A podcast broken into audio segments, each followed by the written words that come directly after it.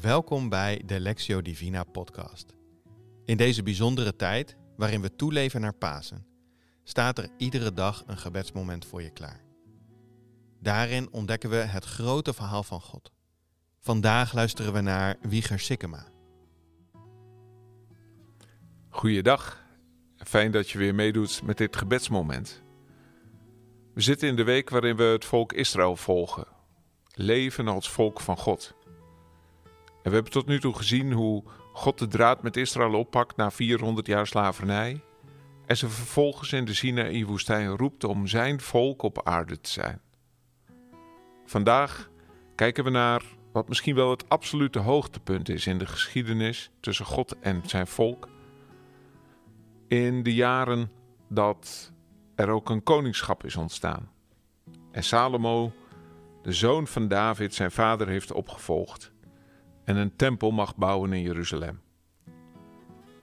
Laten we eerst met elkaar bidden. Vader, dank u wel, ook voor deze dag. Een nieuwe dag die u weer hebt gegeven. Een dag om met u te leven, een dag om voor u te leven. Dank voor momenten als deze die we apart mogen zetten.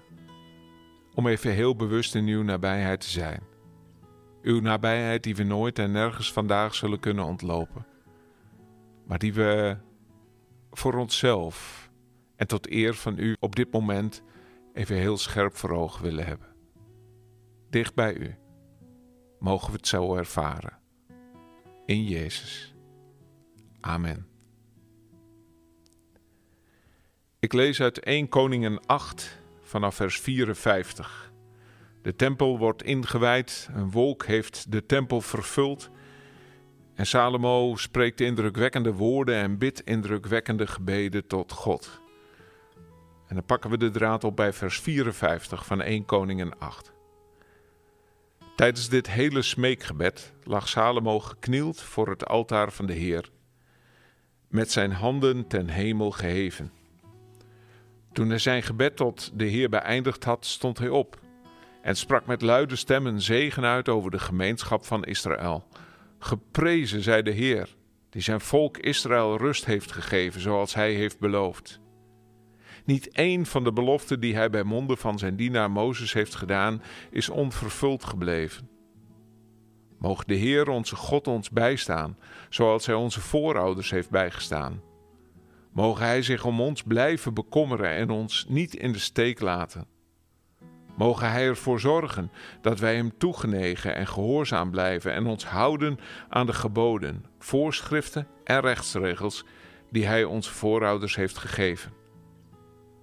Mogen mijn smeekgebed dag en nacht bij de Heer onze God zijn en mogen Hij zijn dienaar en zijn volk Israël recht verschaffen, telkens als dat nodig is. Dan zullen alle volken op aarde beseffen dat de Heer God is, Hij alleen.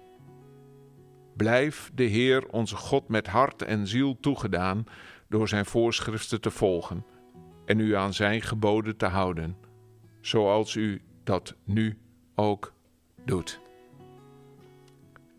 Een absoluut hoogtepunt in de geschiedenis tussen God en zijn volk Israël.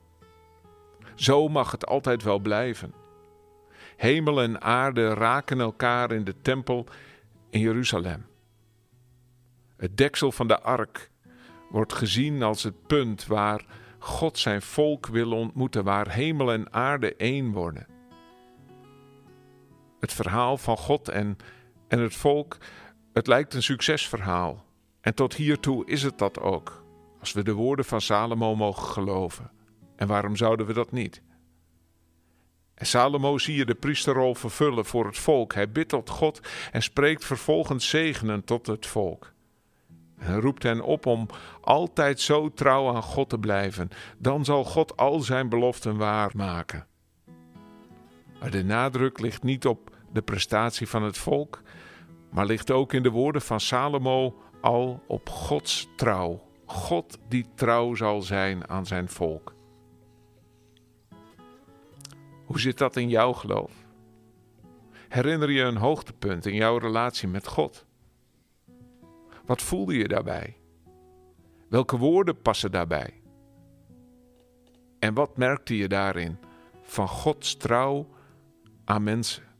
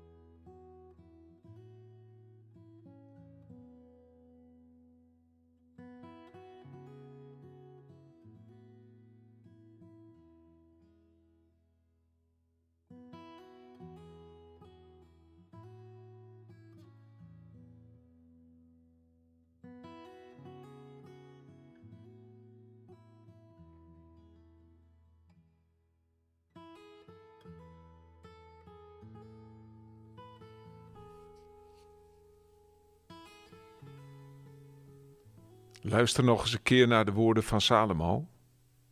Hoe hij spreekt over God en hoe hij spreekt over de mensen. Tijdens dit hele smeekgebed lag Salomo geknield voor het altaar van de Heer, met zijn handen ten hemel geheven. Toen hij zijn gebed tot de Heer beëindigd had, stond hij op en sprak met luide stem zijn zegen uit over de gemeenschap van Israël. Geprezen zij de Heer die zijn volk Israël rust heeft gegeven, zoals hij heeft beloofd. Niet één van de beloften die hij bij monden van zijn dienaar Mozes heeft gedaan, is onvervuld gebleven. Mogen de Heer onze God ons bijstaan, zoals hij onze voorouders heeft bijgestaan. Mogen hij zich om ons blijven bekommeren en ons niet in de steek laten. Mogen Hij ervoor zorgen dat wij Hem toegenegen en gehoorzaam blijven en ons houden aan de geboden voorschriften en rechtsregels die Hij onze voorouders heeft gegeven.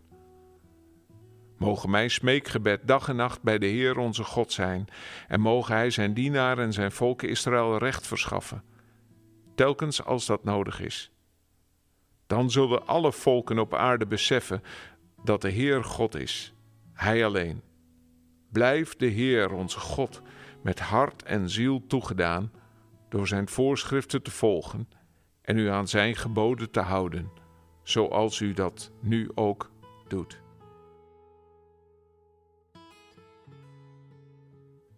God, u bent trouw. Ook als we als mensen die trouw niet altijd kunnen beantwoorden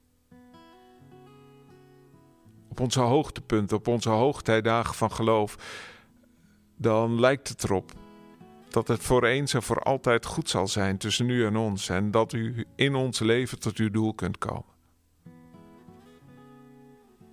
Maar we falen zo snel weer. We worden zo snel weer afgeleid naar andere goden. Met alle gevolgen van dien. Maar wat bent u trouw? U roept ons telkens weer terug. En we mogen elkaar aansporen.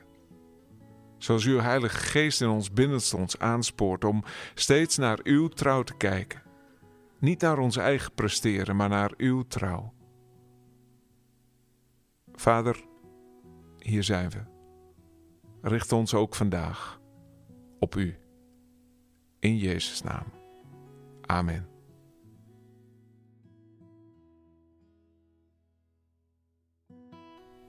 Je hebt geluisterd naar het gebedsmoment met Wieger Sikkema. Samen ontdekken we het grote verhaal van God en leven we toe naar Pasen. Hopelijk tot morgen.